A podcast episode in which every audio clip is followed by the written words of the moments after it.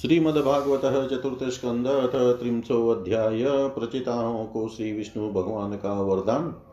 विदुर उवाच, ये त्वया विहिता भ्रमणसुताः प्राचीन बहिर्सह ते रुद्रगीतेन हरिं सिद्धिमापुः प्रत्योष्य किं बाहस्पत्येह परत्रवाथ कैवल्यनाथ प्रियपार्श्ववर्तिन आसाद्य देवं गिरिशं यदृच्छया प्रापुः परं नूनमत प्रचेतस। मैत्रेय उवाच। प्रचेतसोऽन्तरुदधो पितुरादेशकारिण जपयज्ञेन तपसा पुरञ्जनमतोषयन् दशवर्षसहस्रान्ते पुरुषस्तु सनातन तेषामाविरभूतकृच्छ्रं शान्तेन शमयन् रुचा सुपर्णस्कन्दमारूढो मेरुशृङ्गमिवाम्बुध पितवासा मणिग्रीव कुर्वन् वितिरि वितिमिरादिश। काशिष्णु काशिष्णुना कनकवर्णविभूषणेन भ्राजत्कल्पोलवदनो विलसत्किरीट अष्टायुधैरनुचरैर्मुनिभिषुरेन्द्रैरासेवितो गरुडकिन्नरगीतकीर्ति। पीनायताष्टभुजमण्डलमध्यलक्ष्म्याः स्पर्धस्त्रिया परिवृतो वनमालया आद्यः बहिष्मतपुरुष आह सुतान् प्रपन्नान् प्रजन्य नादरुतया स गृणावलोक श्रीभगवानुवाच वरं वृणीध्वं भद्रं वो यूयं मे नृपनन्दना सौहार्देना पृथग्धर्मास्तुष्टोऽहं सौहृदेन व। योऽनुस्मरति सन्ध्यायां युष्माननुदिनं नर, तस्य भ्रातृष्वात्मसाम्यं तथा भूतेषु सौहृदम्। ये तु माँ रुद्रगीतेन सायं प्रातः समाहिताः स्तुवन्त्यहं कामवरान् दास्ये प्रज्ञां च शोभनाम्।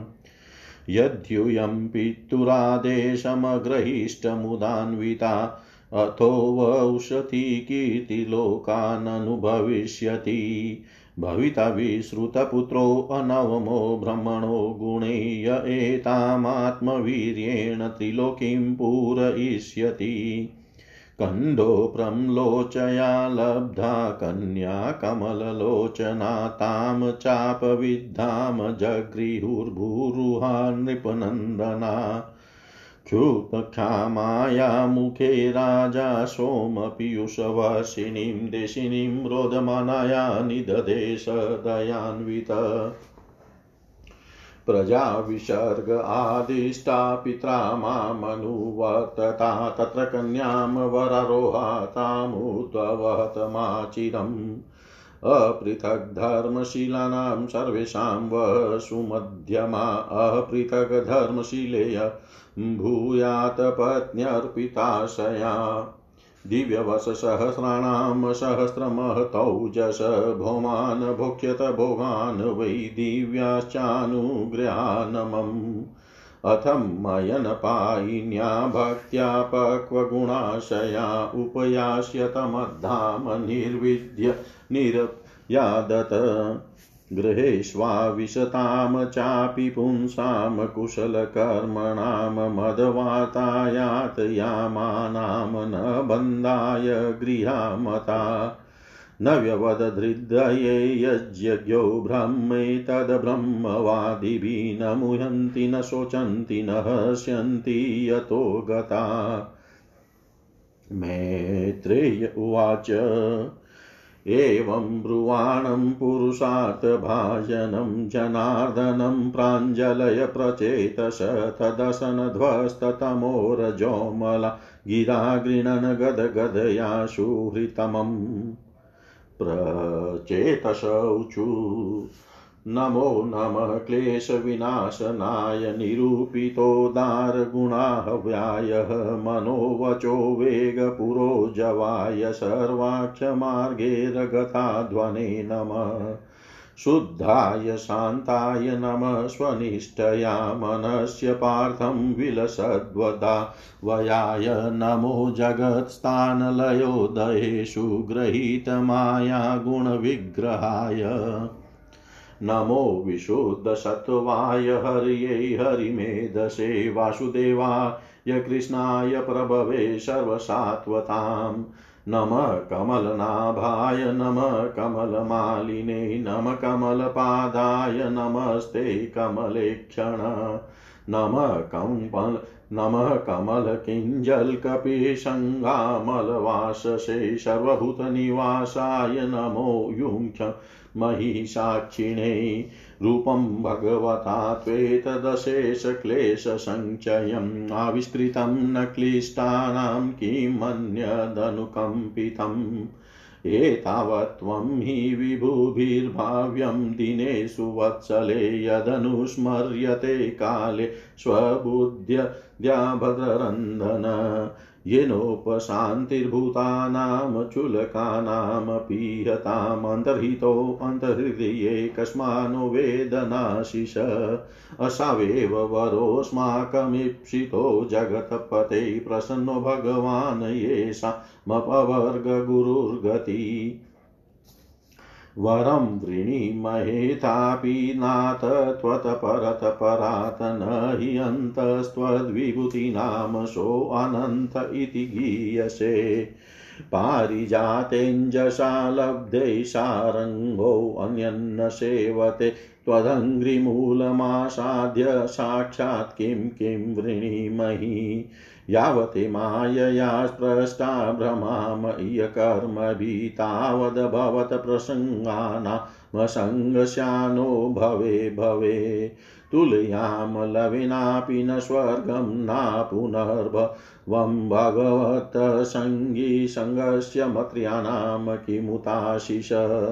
यत्रैङ्यते कथामृष्टास्तृष्णाया प्रशमो यत निर्वेरं यत्र भूतेषु नाद्वेगो यत्र कश्चन यत्र नारायण साक्षाद् भगवान् राशीनां गति संस्तूयते सत्कथासु मुक्तसङ्गै पुनः पुनः तेषां विचरतां पदभ्यामतितानां पावनेच्छया वितस्य किं न रोचेत्तावकानां समागम। वयं तु साक्षाद् भगवन् भवस्य प्रियस्य सख्युक्षणसङ्गमेन सुदुश्चिकित्स यस्य भवस्य मत्र्योभिषक्तं त्वाद्य गतिं गता स्म। यनस्वधितं गुरवप्रसादिता विप्राच वृद्धाश्च सदानुवृत्त्यार्यानता सुहृदो भ्रातरश्च सर्वाणि भूतान्यन सूययेव यनः सुतप्तं तप एतदिश निरन्दशां कालमदभ्रमप्सु सर्वं तदेतपुरुषस्य भुम्नो वृणिमहेते परितोषणाय। मनुस्वयम्भुर्भगवान् भवश्च ये अन्ये तपोज्ञानविशुद्धसत्त्वा अदृष्टपाना अपि यन्महिम्नः स्तुवन्त्यतो त्वात्मसमं गृणीम् नमः समाय शुद्धाय पुरुषाय पराय च वासुदेवाय सत्त्वाय तुभ्यं भगवते नमः। वासुदेवाय सत्त्वाय तुभ्यं भगवते नमः। मैत्रेय उवाच इति प्रचितोभिरभीष्टुतो हरिप्रीतस्ततेत्याह शरण्यवत्सल अनिच्छतामयानं तृप्तचक्षुषां ययोष्वधामानपवर्गवीर्य अथ निर्याय सलिलात् प्रचेतस उदन्वत वीक्षाकुप्यन्द्रुमेच्छनां गां गां रोदधु मिवोच्छ्रिते ततोऽग्निमारुतो राजनमुञ्चन्मुखतो रुषा महिं निर्विरुधं कतु संवर्तक इवात्यये। भस्मसात् क्रियमाणास्तान् द्रुमान् वीक्षय पितामह आगतशमयमाश पुत्रान् बहिष्मतो नयै।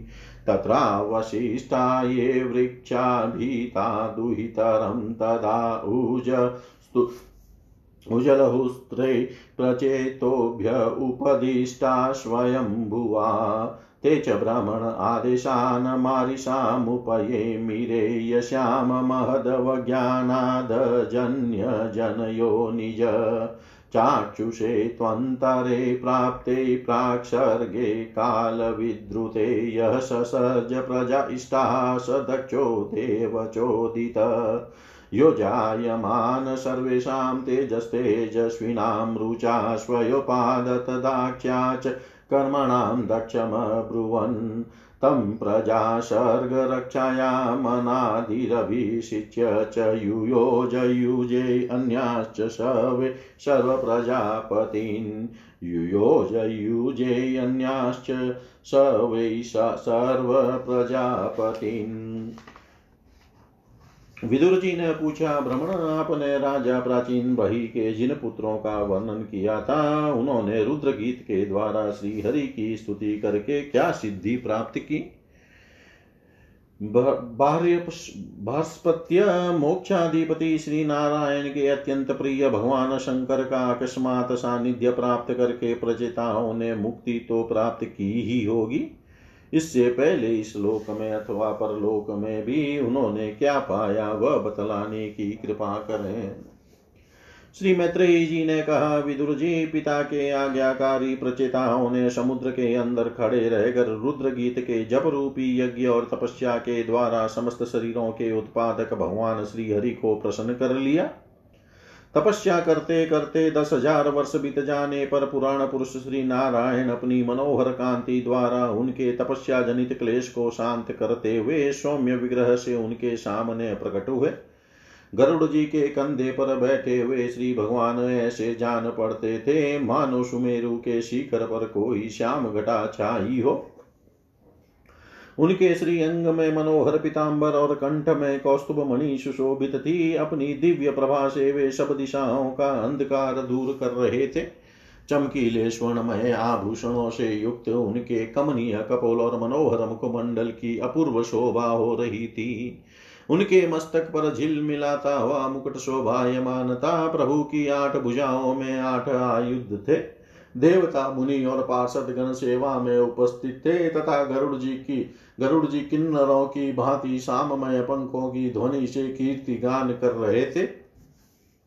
उनकी आँख लंबी लंबी स्थूल भुजाओं के बीच में लक्ष्मी जी से स्पर्धा करने वाली वनमाला विराजमान थी। आदि पुरुष श्री नारायण ने इस प्रकार पधार कर अपने शरणागत प्रजेताओं की और दया दृष्टि से निहारते हुए मेघ के समान गंभीर वाणी में कहा। श्री भगवान ने कहा राजपुत्रों, तुम्हारा कल्याण हो। तुम सब में परस्पर बड़ा प्रेम है और स्नेह वश तुम एक ही धर्म का पालन कर रहे हो। तुम्हारे इस आदर्श सौहार्द से मैं बड़ा प्रसन्न हूँ। मुझसे वर मांगो।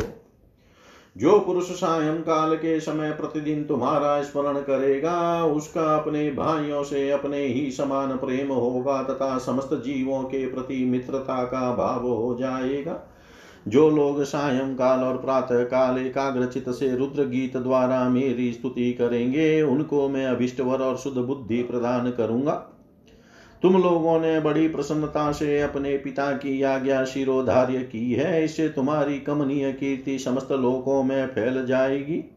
तुम्हारी एक बड़ा, तुम्हारे एक बड़ा ही विख्यात पुत्र होगा। वह गुणों में किसी भी प्रकार ब्रह्मा जी से कम नहीं होगा तथा अपनी संतानों से तीनों लोकों को पूर्ण कर देगा।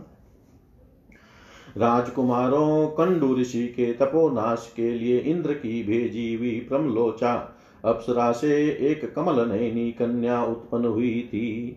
उसे छोड़कर वह स्वर्गलोक को चली गई। तब वृक्षों ने उस कन्या को लेकर पाला पोषा जब वह भूख से व्याकुल होकर रोने लगी, तब औषधियों के राजा चंद्रमा ने दयावश उसके मुँह में अपनी अमृत वर्षिनी तर्जनी अंगुली दे दी। तुम्हारे पिता आजकल मेरी सेवा भक्ति में लगे हुए हैं। उन्होंने तुम्हें संतान उत्पन्न करने की आज्ञा दी है। अतः तुम शीघ्र ही उस देवोपम सुंदरी कन्या से विवाह कर लो। तुम सब एक ही धर्म में तत्पर हो और तुम्हारा स्वभाव भी एक सा ही है, इसलिए तुम्हारे ही समान धर्म और स्वभाव वाली वह सुंदरी कन्या तुम सभी की पत्नी होगी तथा तुम सभी में उसका सम्मान अनुराग होगा। तुम लोग मेरी कृपा से दस लाख दिव्य वर्षों तक पूर्ण बलवान रहकर अनेकों प्रकार के पार्थिव और दिव्य भोग भोगोगे।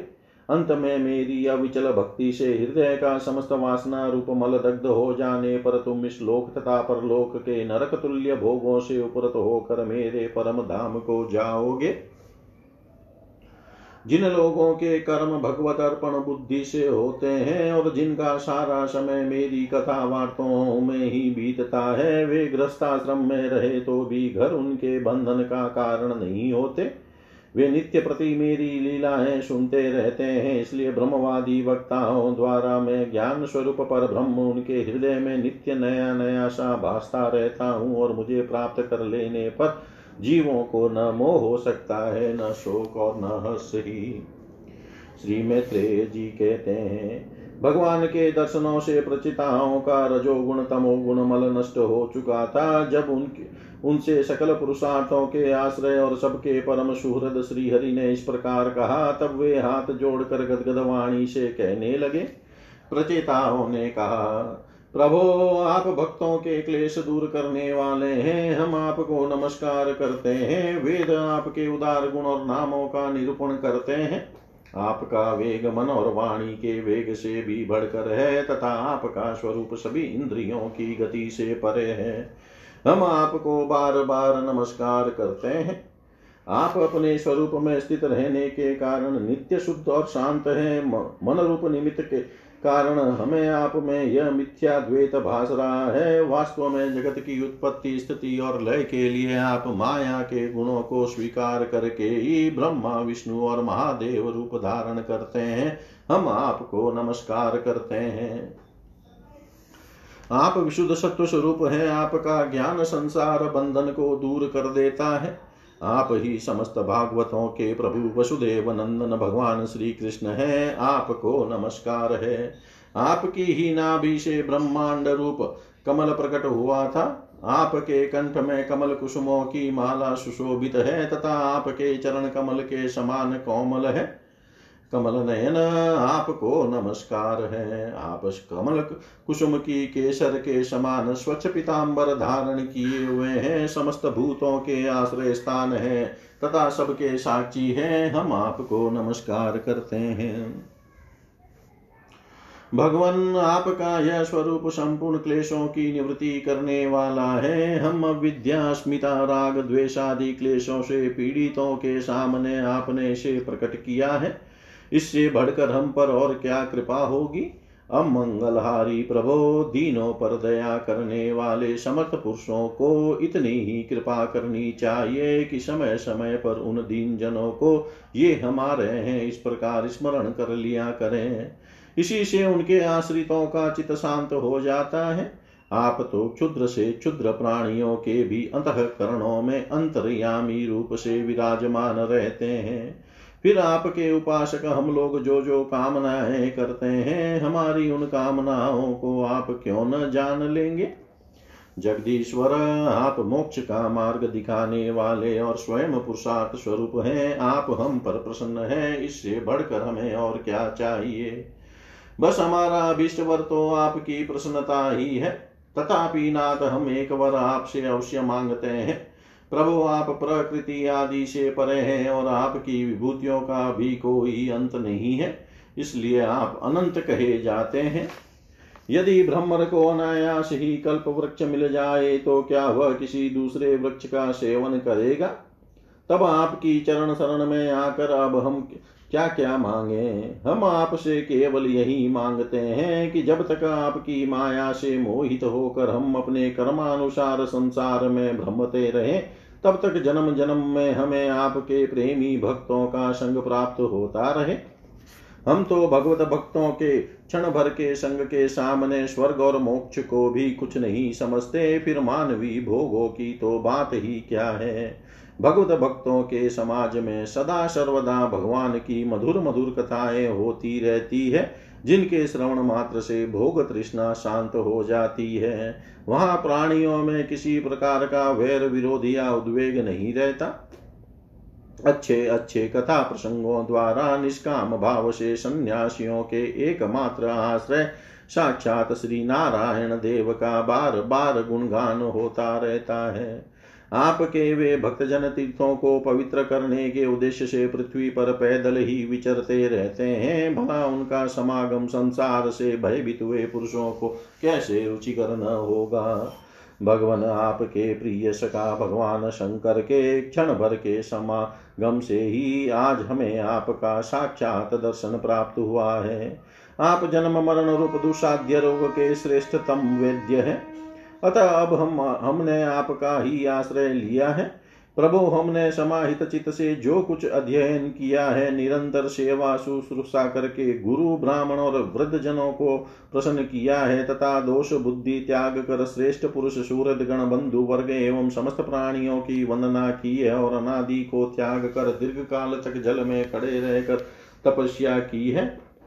वह सब आप सर्वव्यापक पुरुषोत्तम के संतोष का कारण हो, यही वर मांगते हैं। स्वामिन, आपकी महिमा का पार न पाकर भी स्वयं भू मनु स्वयं ब्रह्मा जी भगवान शंकर तथा तप और ज्ञान से सुदचित हुए अन्य पुरुष निरंतर आपकी स्तुति करते रहते हैं। अतः हम भी अपनी बुद्धि के अनुसार आपका यशोगान करते हैं। आप सर्वत्र समान शुद्ध स्वरूप और परम पुरुष हैं। आप सत्वमूर्ति भगवान वासुदेव को हम नमस्कार करते हैं। श्री मैत्रेय जी कहते हैं, विदुर जी, प्रचेताओं के इस प्रकार स्तुति करने पर शरणागत वत्सल श्री भगवान ने प्रसन्न होकर कहा, तथास्तु अप्रतिहत प्रभाव श्री हरि की मधुर मूर्ति के दर्शनों से सभी, से अभी प्रचेताओं के नेत्र तृप्त नहीं हुए थे, इसलिए वे उन्हें जाने देना नहीं चाहते थे, तथापि वे अपने परम धाम को चले गए।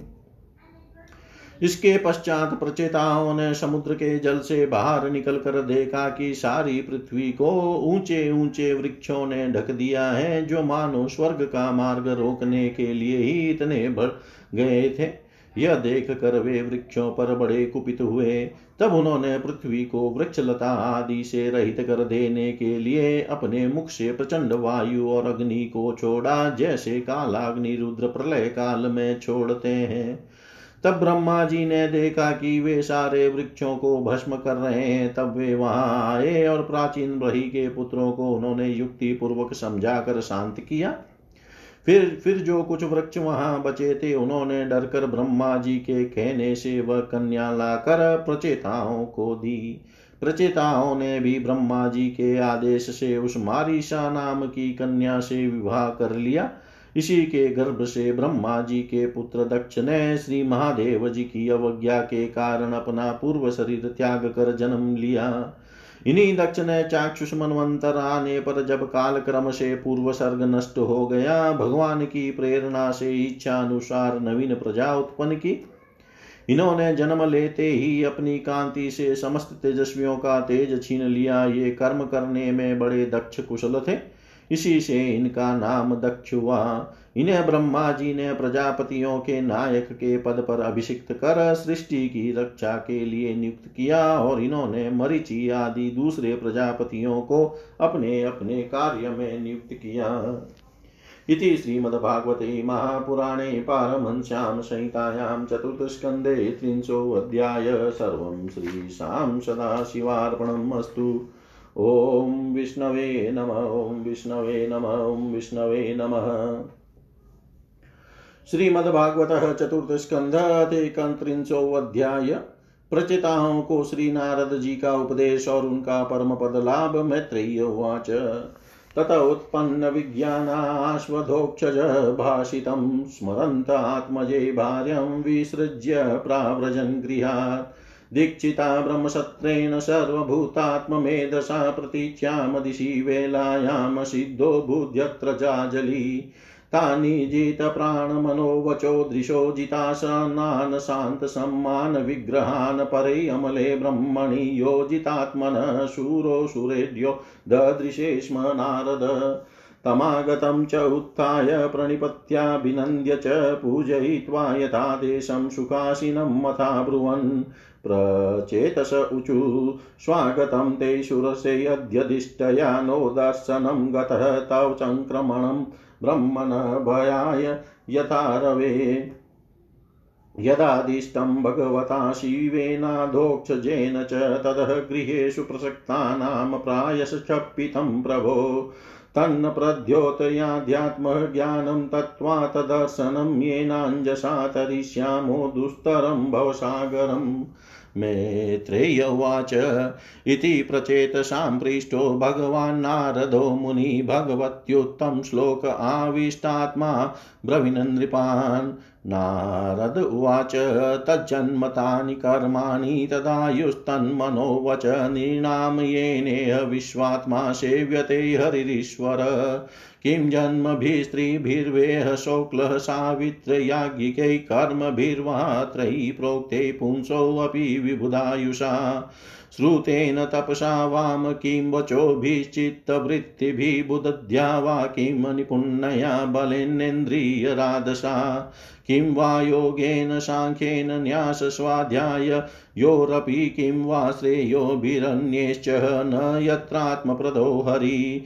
श्रेयसामपि सर्वेषामात्मा हि अवधिरर्थतः सर्वेषामपि भूतानां हरिरात्मात्मदः प्रिय यथा तरोर्मूलनिषेचनेन तृप्यति तत् प्राणोपहारा च यथेन्द्रियाणां तथैव सर्वाहरणमच्युतेज्या यथेव सूर्यात् प्रभवन्ति वार पुनश्च तस्मिन् प्रविशन्ति काले भूतानि भूमोस्तिरजङ्गमानि तथा हरावेव गुणप्रवाह।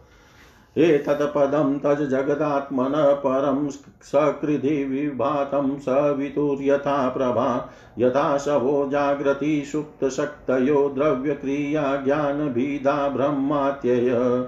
यथा नभस्त्यः व्रतमः प्रकाशा भवन्ति भूपान् भवन्त्यनुक्रमात् एवं परे ब्रह्मणि शक्तयस्त्वमुरजस्तमः सत्त्वमिति प्रवाह। तेनेकमात्मानमशेषदेहिनां कालं प्रधानं पुरुषं परेशं स्वतेजसा ध्वस्तगुणप्रवाहम् आत्मेकभावेन भजध्वमदा दयया सर्वभूतेषु सन्तुष्टया येन केन वा सर्वेन्द्रियोपशान्तया च जनार्दन। अपहत सकलेशणामलात्मनन्यवीरतमेदितभावनोपहुत निजजनवश गत्वमात्मनोऽयन् असरति छिद्रवदक्षरशतां हि न भजति कुमनीशिषिणां स ईज्यां हरिरधनात्मधनप्रियो रसज्ञः श्रुतधनकुलकर्मणां मदेर्ये विदधति पापं किञ्चनेषु सत्सुषु। सत्सु श्रियमनुचरतिं तदर्थिनश्च द्विपदपतिन विबुधाश्च यत्तस्वपूर्णः न भजति निजभृत्यवर्गतन्त्रः कथममुस् मुमुद्विसृजयेत पुमान् कृतज्ञ मैत्रेय उवाच इति प्रचेतसो राजन्नन्याश्च भगवत्कथा श्रावयित्वा भ्रमलोकं ययो स्वायम्भुवो मुनि। ते अपि तन्मुखनिर्यातं यशो लोकमलापहं हरेर्निशम्य तत्पादं ध्यायन्तस्तद्गतिं ययुः। एतते विहितं क्षत्तर्यन्मां त्वां परिपृष्टवान् प्रचेतसां नारदस्य संवादं हरिकीर्तनम्। श्रीशुकुवाच। य एषुतान्पादो मानवस्यानुवर्णितः वंशप्रियव्रतस्यापि निबोध नृपशतं यो नारदादात्मविद्यामधिगम्य पुनर्महिम भुक्त्वा विभज्य पुत्रेभ्य ऐश्वरं समगात्पदम्। इमां तु कौशारवीणोपवर्णितां क्षता निशम्याजितवादसत्कथां प्रवृद्धभावोऽस्त्रु कलाकुलो मुनेर्दधारमुग्नः चरणं सदा, चरणं हृदा हरे। विदुर्वाच सोऽयमद्य महायोगिन भवता करुणात्मना दर्शितः स्तमसः पारो यत्रा किंचन गोहरी। श्रीशुकुवाच इत्यानम्यतमामन्त्रय विदुरो गजसाह्वयं स्वानामधिदृक्षु प्रयोग्यातिनाम निवृताशय एतद्य शृणुयादर् राजन् राज्ञां हर्यपितात्मनाम् आयुर्धनं यशः स्वस्ति गतिमेश्वर्यमाप्नुयात्। आयुर्धनं यशः स्वस्ति गतिमेश्वर्यमाप्नुयात्। श्री मैत्रेय जी कहते हैं विदुर जी दस लाख वर्ष बीत जाने पर जब प्रचेताओं को विवेक हुआ, तब उन्हें भगवान के वाक्यों की याद आई और वे अपनी भार्या मारिशा को पुत्र के पास छोड़कर तुरंत घर से निकल पड़े। वे पश्चिम दिशा में समुद्र के तट पर, जहाँ जाजली मुनि ने सिद्धि प्राप्त की थी, जा पहुँचे। और जिससे समस्त भूतों में एक ही आत्म तत्व विराजमान है, ऐसा ज्ञान होता है, उस आत्म विचार रूप ब्रह्म सत्र का संकल्प करके बैठ गए। उन्होंने प्राण, मन, वाणी और दृष्टि को वश में किया तथा शरीर को निश्चेष्ट, स्थिर और सीधा रखते हुए आसन को जीत कर चित्त को विशुद्ध पर ब्रह्म में लीन कर दिया। ऐसी स्थिति में उन्हें देवता और असुर दोनों के ही वंदनीय श्री नारद जी ने देखा। नारद जी को आया, देख प्रचेतागण खड़े हो गए और प्रणाम करके आदर, सत्कार पूर्वक देश कालानुसार उनकी विधिवत पूजा की। जब नारद जी सुख पूर्वक बैठ गए, तब वे कहने लगे, प्रचेताओं ने कहा, देवर से आपका स्वागत है। आप बड़े भाग्य से हमें, आज बड़े भाग्य से हमें आपका दर्शन हुआ। भ्रमण सूर्य के समान आपका घूमना फिरना भी ज्ञान लोक से समस्त जीवों को अभय दान देने के लिए ही होता है। प्रभु भगवान शंकर और श्री विष्णु भगवान ने हमें जो उपदेश दिया है, उसे गृहस्थी में आसक्त रहने के कारण हम लोग प्राय भूल गए हैं। अतः आप हमारे हृदयों में उस परमार्थ तत्व का साक्षात्कार कराने वाले अध्यात्म ज्ञान को फिर प्रकाशित कर दीजिए, जिससे हम सुगमता से ही उस दुस्तर संसार सागर से पार हो जाएँ।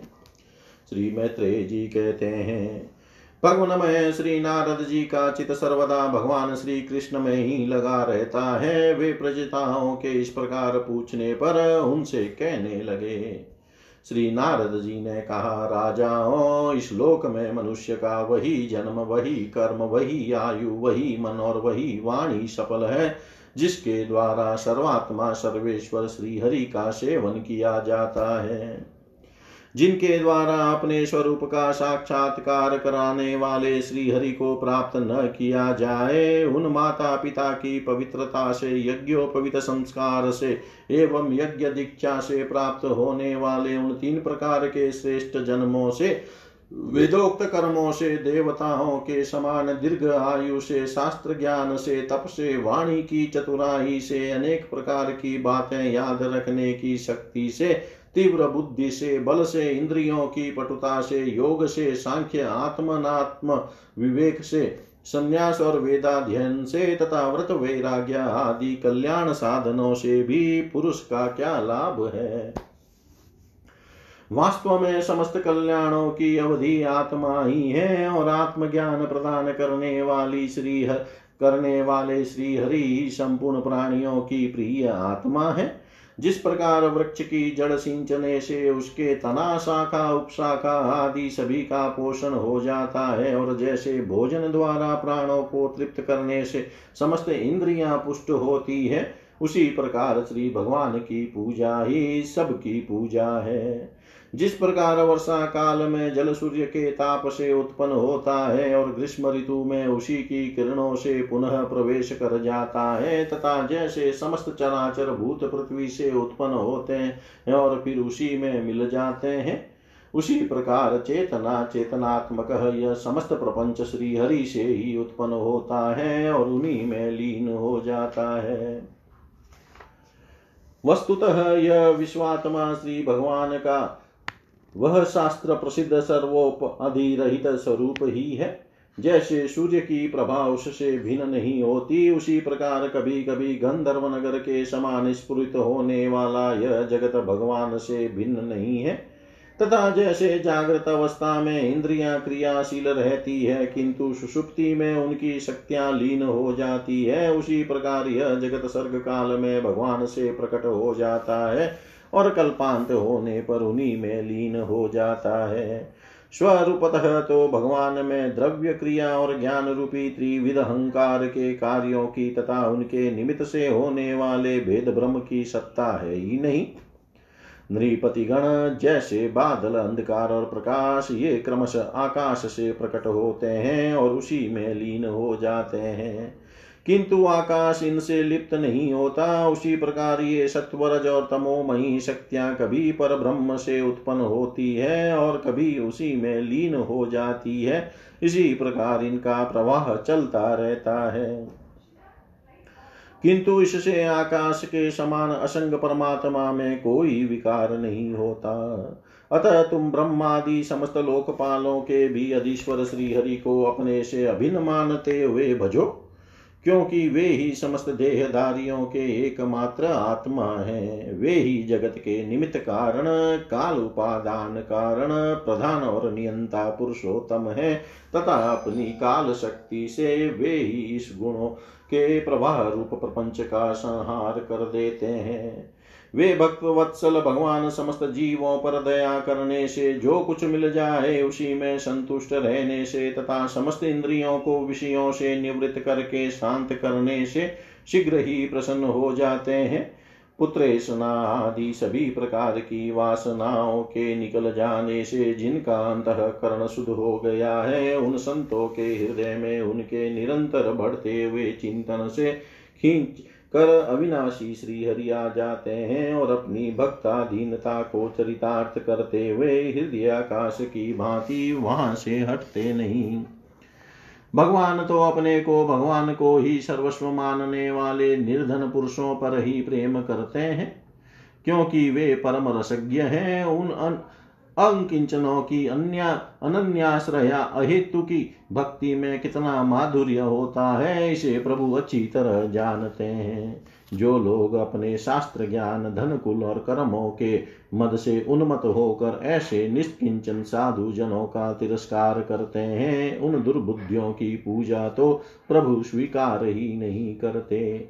भगवान स्वरूपानंद से ही परिपूर्ण है। उन्हें निरंतर अपनी सेवा में रहने वाली लक्ष्मी जी तथा उनकी इच्छा करने वाले नरपति और देवताओं की भी कोई परवाह नहीं है। इतने पर भी वे अपने भक्तों के तो अधीन ही रहते हैं। ओहो, ऐसे करुणा सागर श्री हरि को कोई भी कृतज्ञ पुरुष थोड़ी देर के लिए भी कैसे छोड़ सकता है? श्री मैत्रेय जी कहते हैं, विदुर जी, भगवान नारद ने प्रचेताओं को इस उपदेश के साथ साथ और भी बहुत सी भगवत संबंधी बातें सुनाई। इसके पश्चात वे ब्रह्मलोक को चले गए। प्रचिता गण भी उनके मुख से संपूर्ण जगत के पाप रूपी मल को दूर करने वाले भगवत चरित्र सुनकर भगवान के चरण कमलों का ही चिंतन करने लगे और अंत में भगवत धाम को प्राप्त हुए। इस प्रकार आपने जो मुझसे श्री नारद जी और प्रचेताओं के भगवत कथा संबंधी संवाद के विषय में पूछा था, वह मैंने आपको सुना दिया। श्री सुखदेव जी कहते हैं, राजन यहाँ तक स्वयं भू मनु के पुत्र उतान पाद के वंश का वर्णन हुआ। अब प्रिय व्रत के वंश का विवरण भी सुनो। राजा प्रियव्रत ने श्री नारद जी से आत्मज्ञान का उपदेश पाकर भी राज्य भोग किया था। तथा अंत में इस संपूर्ण पृथ्वी को अपने पुत्रों में बांट कर वे भगवान के परम धाम को प्राप्त हुए थे। राजन इधर श्री मैत्रेय जी के मुख से यह भगवत गुण गुणानुवाद युक्त पवित्र कथा सुनकर विदुर जी प्रेम मग्न हो गए। भक्ति भाव का उद्रेक होने से उनके नेत्रों से पवित्र आंसुओं की धारा बहने लगी तथा उन्होंने हृदय में भगवत चरणों का स्मरण करते हुए अपना मस्तक मुनिवर मैत्रेय जी के चरणों पर रख दिया। विदुर जी कहने लगे, महायोगिन, आप बड़े ही करुणामय हैं। आज आपने मुझे अज्ञानांधकार के उस पार पहुँचा दिया है, जहाँ अंकिंचनों के सर्वस्व श्री हरि विराजते हैं। श्री सुखदेव जी कहते हैं, मैत्रेय जी को उपयुक्त कृतज्ञता सूचक वचन कहकर तथा प्रणाम कर विदुर जी ने उनसे आज्ञा ली और फिर शांत चित होकर अपने बंधुजनों से मिलने के लिए वे हस्तिनापुर चले गए। राजन जो पुरुष भगवान के शरणागत परम भागवत राजाओं का यह पवित्र चरित्र सुनेगा, उसे दीर्घ आयु, धन, सुयश, क्षेम, सदगति और ऐश्वर्य की प्राप्ति होगी। इति श्रीमद्भागवते महापुराणे वैयासिक्यामष्टादशसहस्र्यां पारमहंस्यां संहितायां चतुर्थस्कन्धे प्रचेतसा प्रचेतसोपाख्यानम् नामेकत्रिंशोऽध्याय सर्वं श्रीशां सदाशिवार्पणम् अस्तु। ॐ विष्णवे नम, ॐ विष्णवे नम, ॐ विष्णवे नमः। इति चतुर्थस्कन्धसमाप्त हरि ओं तत्सत् हरि ओं तत्सत् हरि ओं तत्सत्। ॐ पूर्णमद, पूर्णमिदं पूर्णात् पूर्णमुदच्यते। पूर्णस्य पूर्णमादाय, पूर्णमेवावशिष्यते। ॐ शान्ति शान्ति शान्ति।